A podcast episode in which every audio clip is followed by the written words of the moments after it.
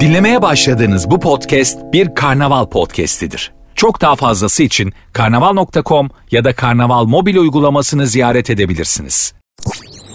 Sertünsüz. Herkese merhaba. Sert Ünsüz başladı. Ben Nuri Özgül. Saat 22'ye kadar beraberiz inşallah. Birkaç gündür dilime, aklıma, zihnime, ruhuma takılan korkunç bir şarkı var ve ondan bir türlü kurtulamıyorum. Muhtemelen sizde de aynı kriz var. Samsak döveci. Duydunuz değil mi? Hatırladınız ya da hatırlamayanlar aman bu nedir diye sakın arayıp bakın sakın dinlemeyin. Kendinize böyle bir kötülük yapmayın. Gözünüzü seveyim. Ben yandım siz yanmayın. Ya bu şarkıyı bana unutturacak bir psikolog, bir psikiyatr varsa, seans ücreti kaç dolarsa vermeye razıyım ya. Benden kıymetli mi? Ruhumdan, müzik zevkimden kıymetli mi ya? Samsak döveci diye korkunç bir şey hızla yayılıyor. Koronadan beter memlekette ne olur? Ya ben bizim kuşak mavi beyin, değerli mavi beyin hücrelerini arkadaşlar bu şeyde yaktık. Bu şarkılarla yaktık pek çoğuyla. Yani e, benim çocukluğumdan başlar. Honky Ponky Torino diye bir şarkı vardı. Sonra K diye bir çocuk vardı. Bir şey K. Ne olduğunu hatırlamıyorum ama o bu şarkıyı bir daha söyledi falan. Biraz daha mavi beyin hücrelerimize kıydı. E Çelik vardı biliyorsunuz. Dongi Dongi Dongi Do. Değil mi? Son Dum Kaka. Çelik de çok mavi beyin hücremize kıymıştır yani. Ercan Saatçı'nın ne demek istiyor bu şarkıda bu adam diye biz beynimizi yakan çok şarkıları vardır. Serdar Ortaç'ı zaten söylemiyorum. Muhtemelen Enigma falan lazım. Şifre çözücü. Serdar Ortaç'ın şarkılarına bir mantık bulabilmek için falan filan. En son ama geldiğimiz noktada arkadaşlar samsak döveci nedir ya? Ya bunu yapmayın bize kardeşim. Ne olur ya. Bizim bir müzik zevkimiz kaldı tamam mı? Hani bir bardak bir fincan çay 20 lira olmuş. Adam gibi insan gibi oturup çay içebileceğim bir yerde. Boğazda muazda düşünemiyorum kaç para kitlediklerini zaten. Yani bir şey yeme içme keyfimiz gezme zevkimiz zaten kalmadı. Yeminle Beyazıt meydanındaydım. Ne zaman? Cumartesi günü. Bildiğin Şam. Valla bildiğim Bağdat, Basra falan gibi bir yer olmuş. Dolayısıyla gezme tozma zevkimiz de pek kalmadı. Bir müzik keyfimiz var ona kıymayın bari arkadaşlar ya. Samsak dövecinden kaçın. Mümkün olduğu kadar kaçın arkadaşlar. Allah akıl fikir, izan, müzik zevki, keyif, estetik kaygısı falan versin. Artık yani dileyeceğim bunları dilemeye başladık. Geldiğimiz noktada ya Rabbi insanımıza estetik kaygı nasip eyle ya Rabbi falan diye dua edesimiz geliyor. Bunu da dinleyen var çünkü. Bunu da seven var maalesef. Neyse yapacak bir şey yok. E, sert öyle bir program değildir. Yani estetik kaygısı güden bir programdır ve vaadi de bellidir hanımlar beyler. Saat 22 olduğunda şu anda olduğundan daha iyi hissedeceksiniz kendinizi. Hiç merak etmeyin başladık. Programın Instagram ve Twitter adreslerini de vereyim de belki bir şeyler yazmak istersiniz. Pek öyle bir adetiniz yok ama olsun. Sert unsuz yazıp sonuna iki alt tire koyuyorsunuz. Sert unsuz yazıp sonuna iki alt tire koyuyorsunuz. Benim Instagram adresim de Nuri Ozgul 2021. Sertünsüz. Kremler güneşten çok yakıyormuş. Hangi kremler? Güneş kremleri. Biliyorsunuz artık bahar ayı geldi. Henüz tam kendi tadını vermese de bahar. Hatta geçti bile İstanbul'un baharı çok kısa olur. Anlamazsınız bile neredeyse geldiğini. Hemen yaza geçilir. Dolayısıyla yaz mevsimi geldi. Güneş kremi sezonu da açıldı demektir. Fakat güneş kremi fiyatları uçmuş. Uçmuş. E, 150 liradan satılıyormuş geçen yaz. Şu anda 350 liraymış güneş kremleri. Yanayım daha iyi. Zaten yanmışız. Sürmem abi. Ya 350 lira verip güneş kremi alıp cildime sürmem. Benim benim bütün cildimi soysan 350 lira etmez pazarda ya. Nesini koruyacağım? Arkadaşlar yani kısaca kaymaklı manda yoğurduna talim. Güneşin altında ya, yanacaksınız. Davul gibi derileceksiniz. Akşamda yoğurtlanacaksınız. Bunun başka yolu yok. Kola dökerek bronzlaşanlar vardı eskiden. Yokluk işte yani. Bildiğiniz kolayı döküyorlardı güneşlenmeden önce.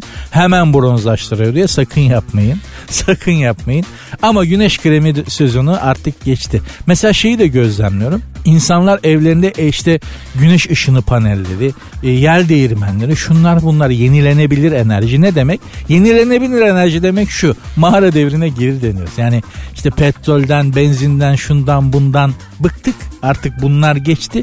İlk zamanlara mağara devrine geri dönüyoruz. Yel değirmenleri, şunlar bunlar. Dolayısıyla bronzlaşma mevzusunda da bir mağara devrine dönmek söz konusu.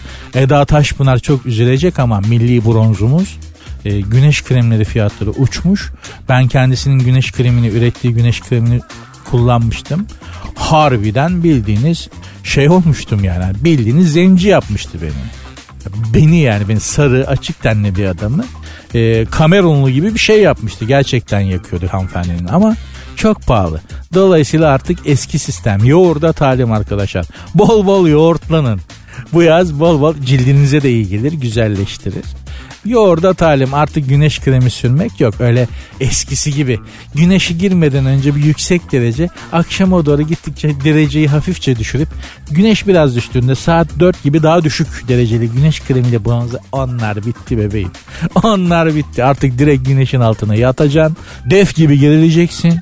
Akşam olunca da buzdolabında biraz bekletilmiş çok soğutulmamış yoğurt sürerek o yanık acılarını gidermeye çalışacaksın. 350 liraya güneş kremi mi olur? Bu güneşin kendisi bedava. Kremi niye bu kadar pahalı arkadaşlar?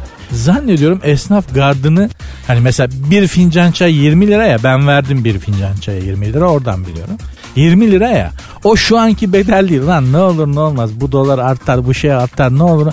Bir sene sonraki fiyatı şimdiden koyuyorlar. Yani hani bir güneş kremi 350 lira. Ama o ne olur ne olmaz. Şimdi bunu satarız uygun fiyata yerine yenisini koyamayız diye. Bir sene sonraki muhtemel fiyatı şimdiden koyuyor esnaf sağ olsun. Pandemi döneminde de kendileri için çok üzülmüştük ama esnafımıza işte onlar bizim için pek üzülmüyorlar şu ara belli ki acımadan haşırt tudu blackboard tabir ettiğimiz uygulamayı yapıyorlar. Canları sağ olsun. Bu devran nasıl olsa döner. Sertünsüz. Cenazede ikram beklemek ayıp mı?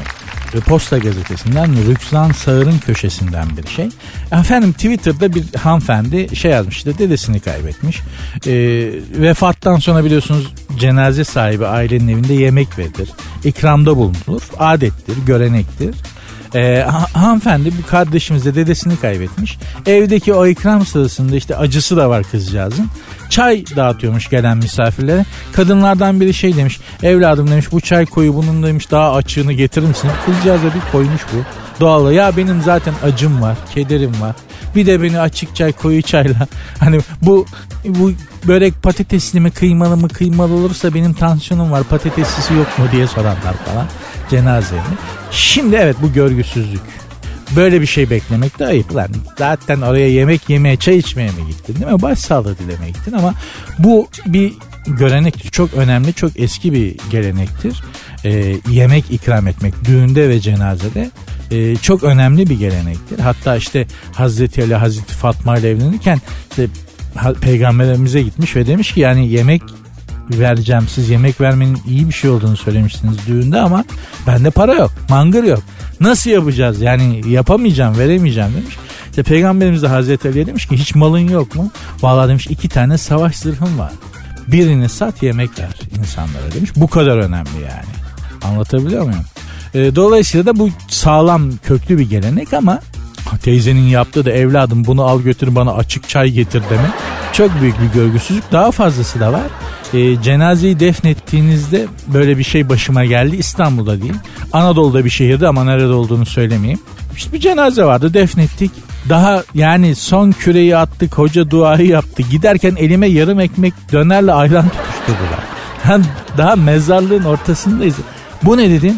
Abi dediler işte merhumun ruhuna değsin diye. Ulan merhumun ruhu daha yerini bulmadı. Adamı yeni gömdük daha ya. Yani e, yarım bir baktım mezarlıkta böyle yarım ekmek döner yiyen adamlarla dolu etraf. Tamam gelenek görenek güzel ama bir de nezaket, edep, adap değil mi? Her şeyin bir yakışanı var ya. Ya adamın daha başına sorgu sual melekleri gelmedi. Biz dönerini ayranını yiyoruz yani. Çok ayıp. Dolayısıyla da bu işe bir nezaketli yol bulmak lazım. Ee, gördüğünüz gibi kaybettiğimiz en önemli şey e, paradan, puldan, ekonominin gidişatından çok nezaketimiz, nezahetimiz, edep, adab değil mi? Erkan. Bunlar önemli şeyler. Sertünsüz. Robotlar niyeti bozmuş. Hangi robotlar? İşte bu işlerimizi elimizden alacak. Bazı mesleklerin yerine çalıştırılabilecek robotlar niyeti bozmuşlar. Bazı meslekler tehlikedeymiş hanımlar beyler. Hangileri geleceği riskte olan robotlara devredeceğimiz meslekleri söylüyorum. Kasaplar ve et paketleyiciler ne olur kasaplar devam etsin ya. Ya bir kasabı et keserken doğrarken izlemeyi çok seviyorum ben. Bende mi bir manyaklık var yoksa sizde de var mı böyle bir şey?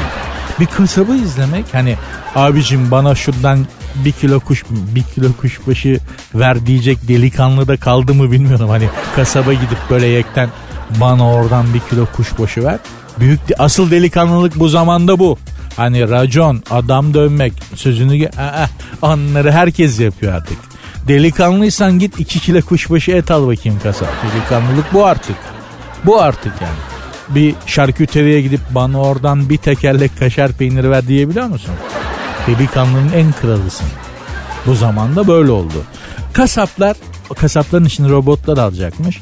Ya ben kasap seyretmeyi sev- seviyorum açıkçası çalışırken hayvanı boğazlarken değil yanlış anlamayın. Kasapta reyonda et keserken o hani bir şey kıyma makinesi var ya eti buradan atıyor böyle kıymalar iplik iplik pış diye çıkıyor. Bayılıyorum onu seyretmeye ya. Manzara seyretmek kadar keyifli geliyor bana. Neden acaba? Adam buradan eti veriyor ve tokaçla bastırıyor. Oradan et böyle kıyma şeklinde pıtı pıtı çıkıyor ya bayılıyorum ona ya. Bir kere rica ettim abi ne olur bir kere ben yapabilir miyim diye.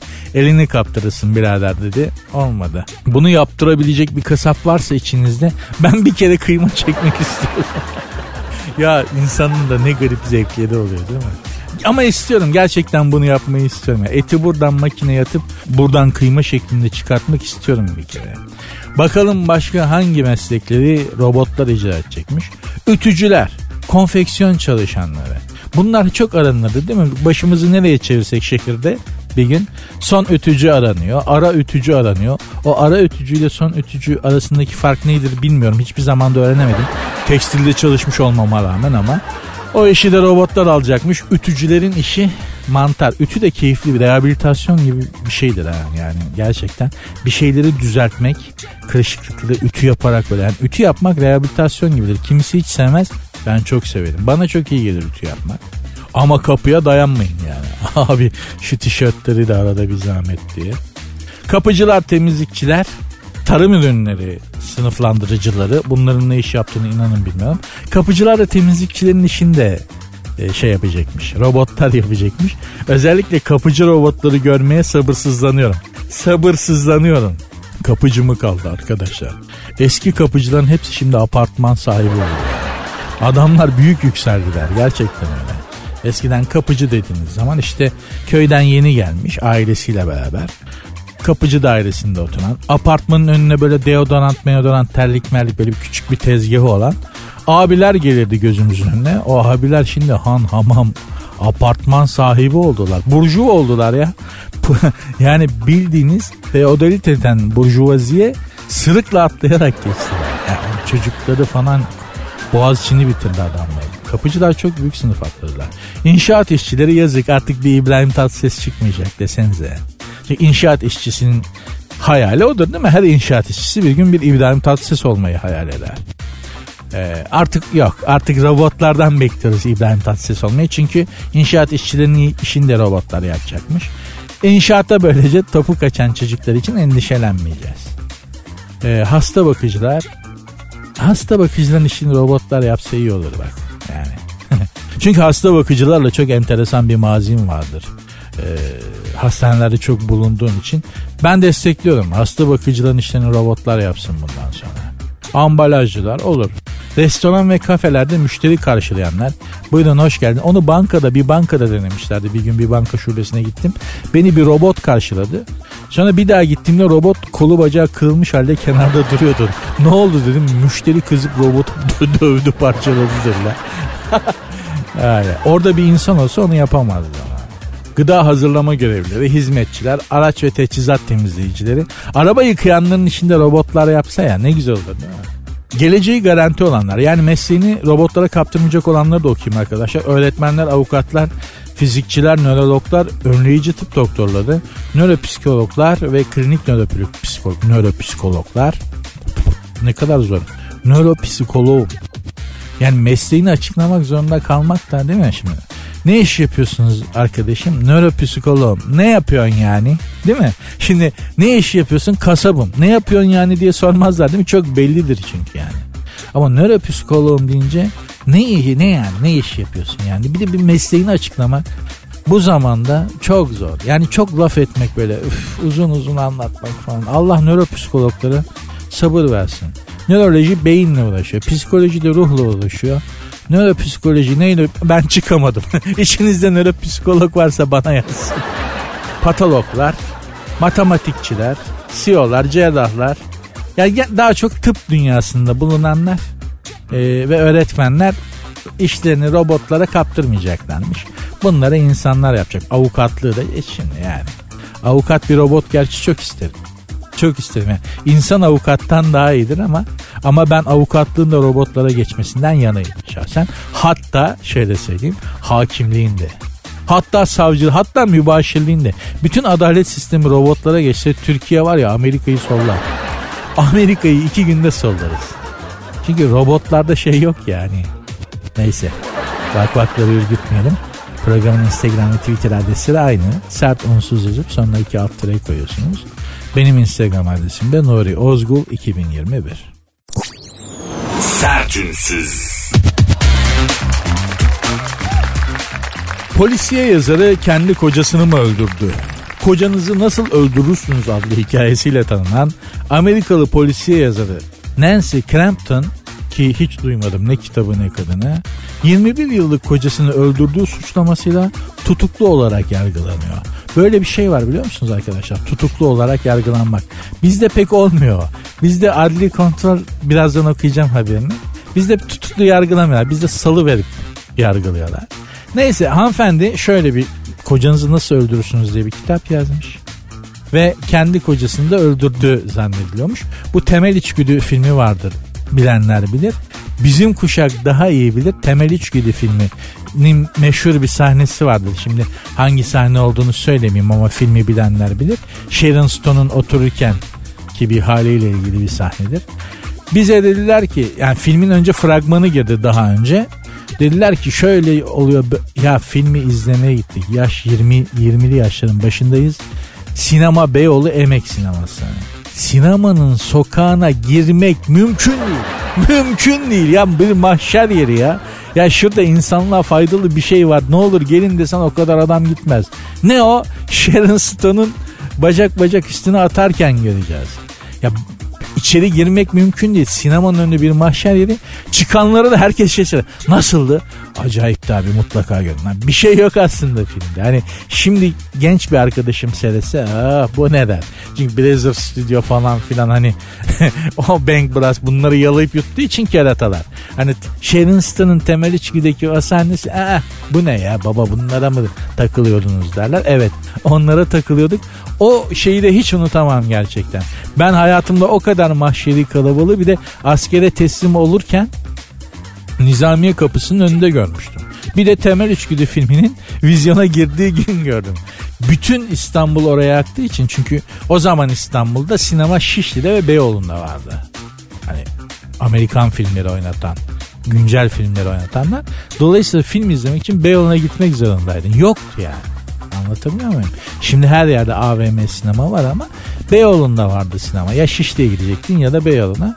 Biz de Beyoğlu'na gitmiştik Temel İçki'de izlemek için ve hayatımda gördüğüm en büyük erkek kalabalığı da oradaydı. Onu hatırladım birden.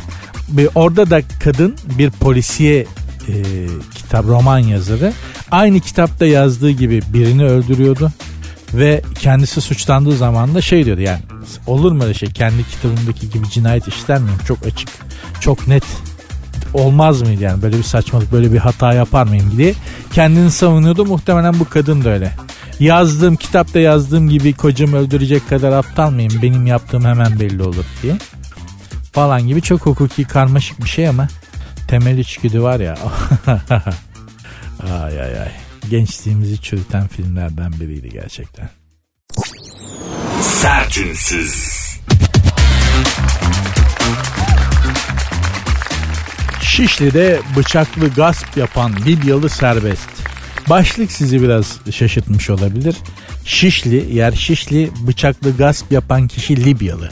Ulan Libya'dan Şişli'ye bıçaklı gasp yapmaya mı geldin? O kadar. Serseri var. İçinizde böyle bir böyle bir insan var.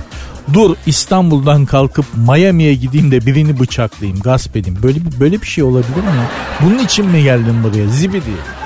İstanbul Şişli İnönü Mahallesi'nde işte bir akşamüstü hatta akşam 21.30'da bir kadın sokakta yürüyormuş. Birden önüne bir adam çıkmış. Libyalı Muhammed Ali Duba. Elinde bıçak varmış. Cep telefonunu ve parasını istemiş kadıncağızın. Ee, bıçağı da savurmuş kadına tutturamamış. Kadıncağız topuklamış. Kaçmış. Libyalı da peşinden. O şişli kalabalığın içerisinde elinde bıçakla bir adam bir kadını kovalıyor. Ve Şişli çok kalabalık bir semttir biliyorsunuz. Gerçi 21.30'da o kadar kalabalık olmaz ama. Kadıncağız imdat diye bağırmış. Kaçmış adam da bıçağı atmış kaybolmuş millet polis aramış herifi yakalamışlar. Yani Şişli'nin göbeğinde elinde bıçakla bir Türkiye Cumhuriyeti vatandaşını kovalayan bir Libyalı yakalanmış. Bilin bakalım ne olmuş. Gasp e, şey sınır dışı edilecekmiş ama şey olmuş. E, çıkarıldığı mahkeme tarafından adli kontrol şartıyla serbest bırakılmış. Ha, yani Şişli'de bir Türkiye Cumhuriyeti vatandaşını kovalayan bir Libyalı yakalanıyor. Mahkeme adli kontrol şartıyla serbest bırakıyor. Önemli makam mevki sahibi biri değilseniz, önemli tanıdıkları olan, yüksek mevkilerde tanıdıkları olan biri değilseniz işiniz zor. Sizi bıçaklasalar da, tehdit deseler, gasp etseler adli kontrol diye bir şey var. Ne neyse o. O şartla bunu yapan adam serbest kalıyor. Ama bu Libyalı sıradan bir vatandaşı değil de makam mevki yap. Bırak onu yani hani bir belediye encümeninin karısını kızını kovalamış olsaydı şu anda hapisteydi. Yani bir bürokratın, bir siyasetçinin, bir ne bileyim bir belediye başkanının falan hani akrabasına, karısına, kızına bunu yaptığı zaman başına neler gelebileceğini tahmin bile et, etmek istemiyorum ama Hani siz ben olunca mevzu mahkeme adli kontrol şartıyla serbest bırakıyor. Dolayısıyla arkadaşlar kendi memleketimizde bundan sonra sokağa çıkarken çelik yelek giyelim. Kafamıza kask takalım. Bulabiliyorsanız miğfer bulun. Anlatabiliyor muyum? E, arkamıza da mermer bağlayalım. E, cevşen mevşen işte muska falan öyle manevi zırh olarak da ne yaptırabiliyorsanız yaptırın. Çünkü bizi ancak memlekette belli ki bunlar koruyor yani. Bunlar koruyacak. Başka türlü bizim canımızla ilgili herhangi bir kaygı taşıyan birileri yok demek ki. Libyalı lan adam bir de yani Libyalı ya. Tövbe estağfurullah. Sertünsüz.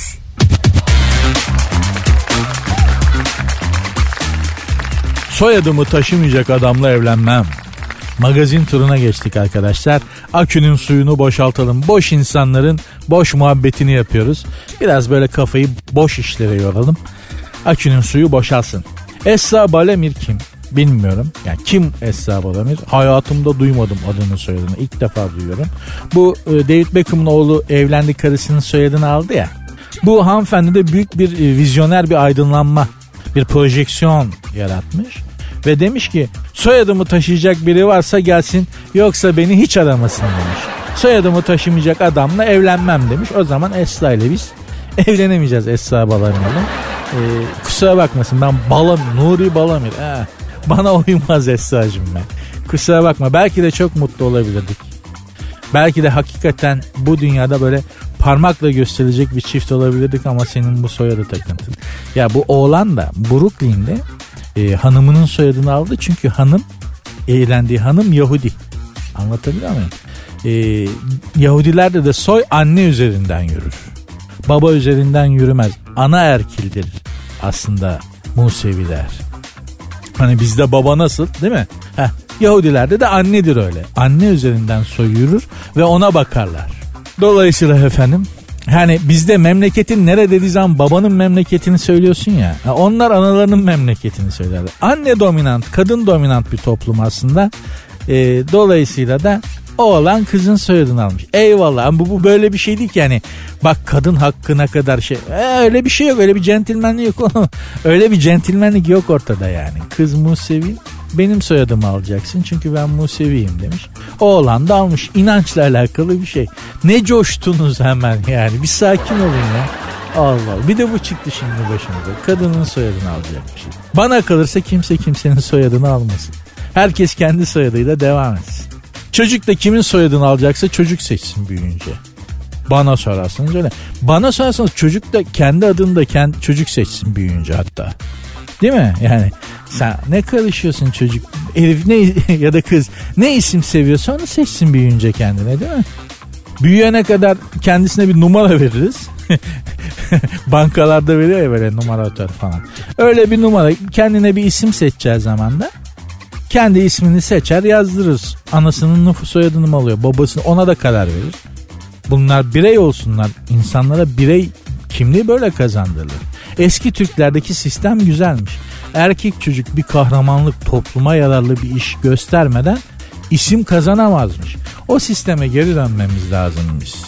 Ama çok insan isimsiz kalır diye düşünüyorum yani o zaman da. Maalesef. Maalesef. Yoruma kapamış. Kim? Eda Taşpınar. E, neyi yoruma kapatmış? Fotoğrafı. Instagram'daki bir fotoğrafını. Daha doğrusu o fotoğraftaki pozu duruşunu yoruma kapatmış. İyi ki de kapatmış çünkü pozisyon yoruma çok açık.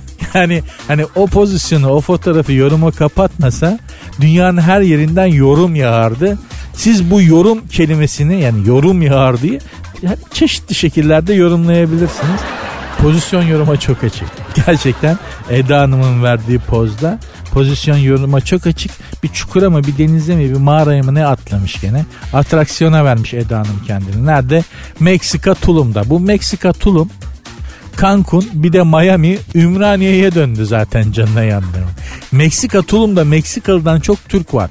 Miami zaten bildiğin hani yakında Cumhuriyet Caddesi, İnönü Caddesi falan Miami'de çıkacak ortaya diye düşünüyorum. Ee, Allah Allah oradakilere sabır versin yani. Kurşavel Avrupa'da kayak merkezi. Bildiğin e, şey Maltepe Başı Büyük Mahallesi ya. Kurşavel değil yani. Antalya Şarampol Mahallesi. Git Mehter Marşı çalıyor. Bu kadar yani. Sertünsüz. Siz olsanız nereye yerleşirsiniz? Az önce mevzusu geçti biliyorsunuz. Meksika, Tulum, Cancun, işte Miami. Buyurun Petek Dinçöz.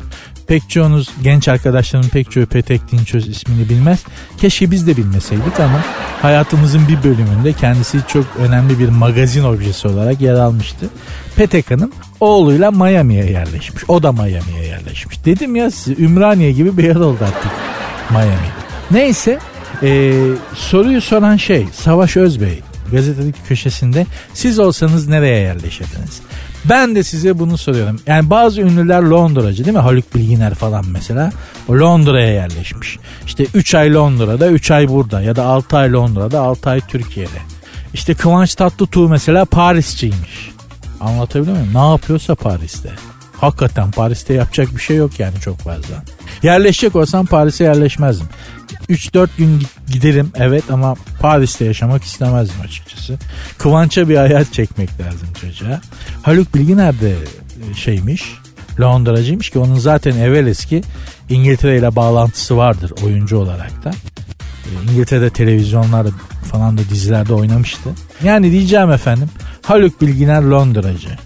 Kıvanç Tatlıtuğ Parisçi. Petek Dinçöz Miami'ci. Siz nerecicisiniz? Soru biraz saçma oldu ama. Nereye yerleşmek isterdiniz dünyada? Bunu merak ediyorum. Ben e, Miami'ye yerleşmek istemezdim açıkçası. E, Londra, ya Londra yaşanacak yer açık söyleyeyim. Güzel memleket. Dünyanın her yerinden mixlenmiş bir kültür var. Çok mutlu olabilirsiniz Londra'da ama orada da hava kapalı. Yani güneş diye bir şey yok. O biraz yorucu olabilir bizim için. Sürekli yağmur falan. Bir de oradaki yağmur bizdeki gibi yağmıyor. Orada yağmur insanı döver gibi ya. Yoruyor yani. Anlatabiliyor muyum?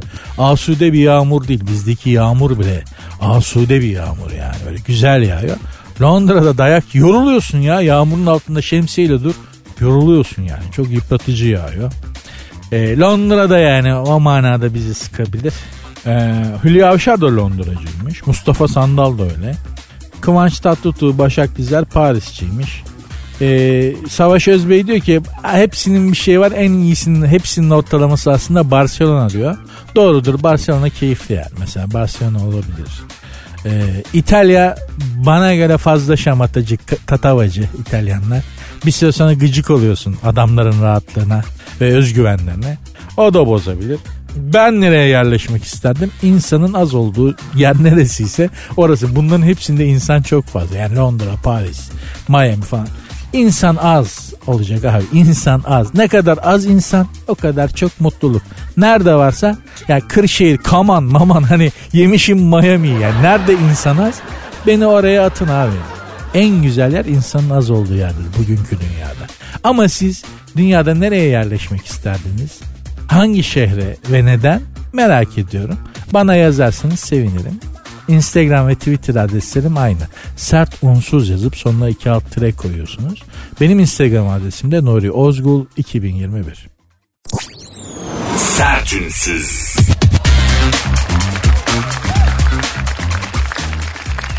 Eleyim bir haber var. Acı bir haber var elimde arkadaşlar. Üzüleceksiniz ama yapacak bir şey yok.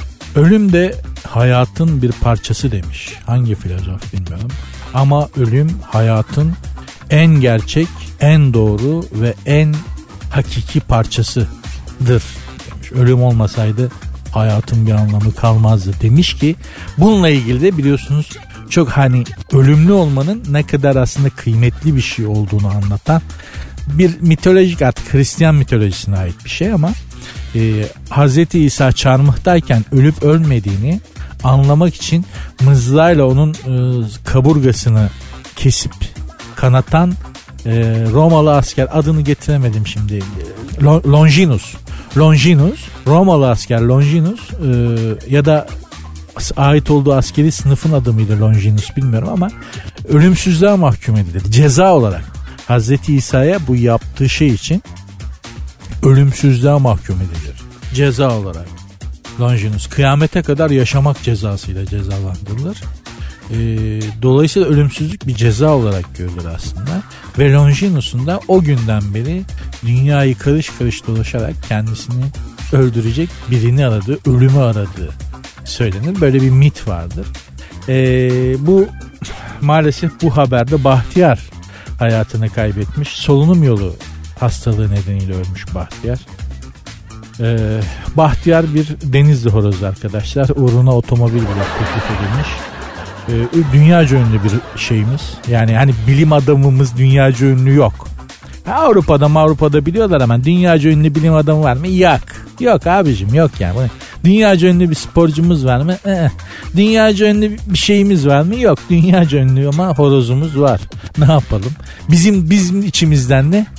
Horoz çıkan bir horoz bütün o bilim adamlarını, sporculara havalı işte şeyleri falan böyle hepsini yüksek ego sahibi herkesi geçip bütün dünyada şöhret sahibi olmuş Bahtiyar.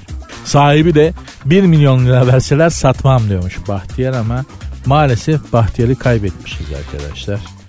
E, kaç saniye 20 saniye ötüyormuş Bahtiyar ki hakikaten içinizde 20 saniye ötmeyi başarabilen var mı? Bilmiyorum ya Bahtiyar'ın yaptığı önemli bir iş. Namı dünyayı tutmuş.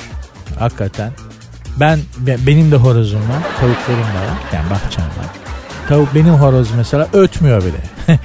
o kadar rahat ki ötmüyor. Bir sabah ötüyor. Ee, o da yanlış saatte ötüyor. Ötmesi gereken saatte ötmüyor yani. Güneş doğarken falan ötmeleri gerekirken. Benimkisi ya güneş doğmadan ötüyor ya güneş doğduktan çok sonra.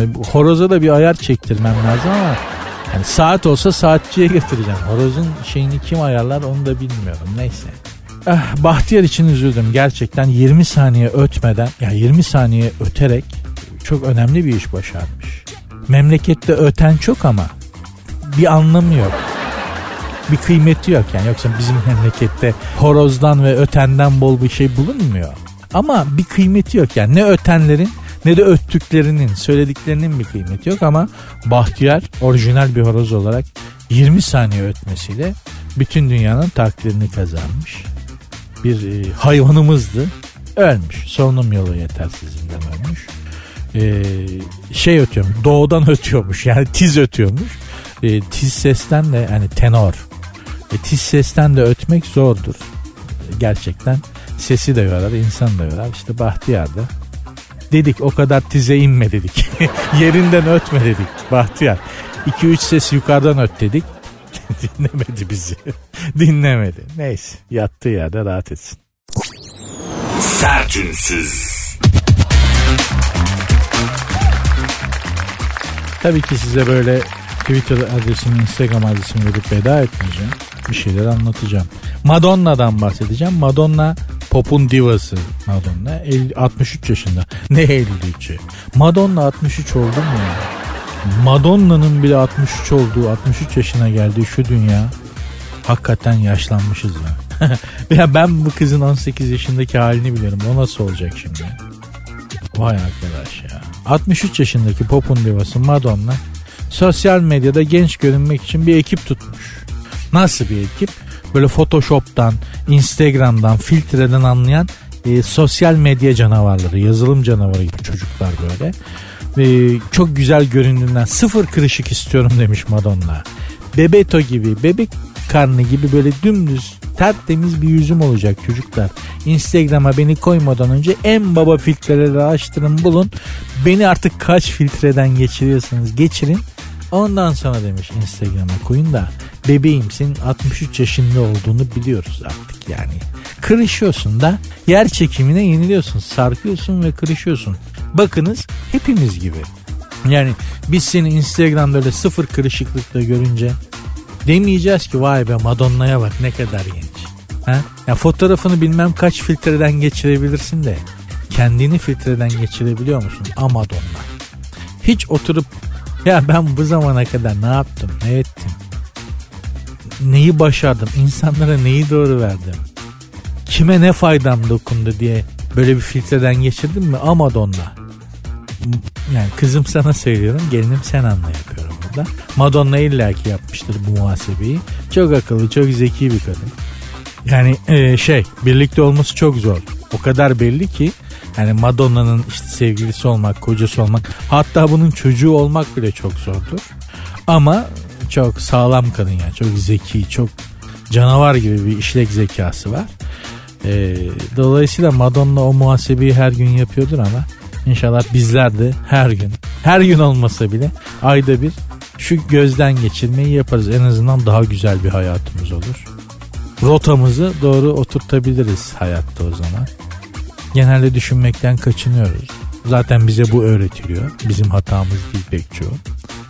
Ama e, düşünmekten, bir kendimize dair bir muhasebe yapmaktan kaçınıyoruz. Ya da yapıyoruz ama ortaya çıkan sonuçlar var. Yani yapmamız gereken, değiştirmemiz gereken şeyler var. Onları görünce de korkuyoruz değiştirmekten. Ondan sonra da neden benim hayatım böyle?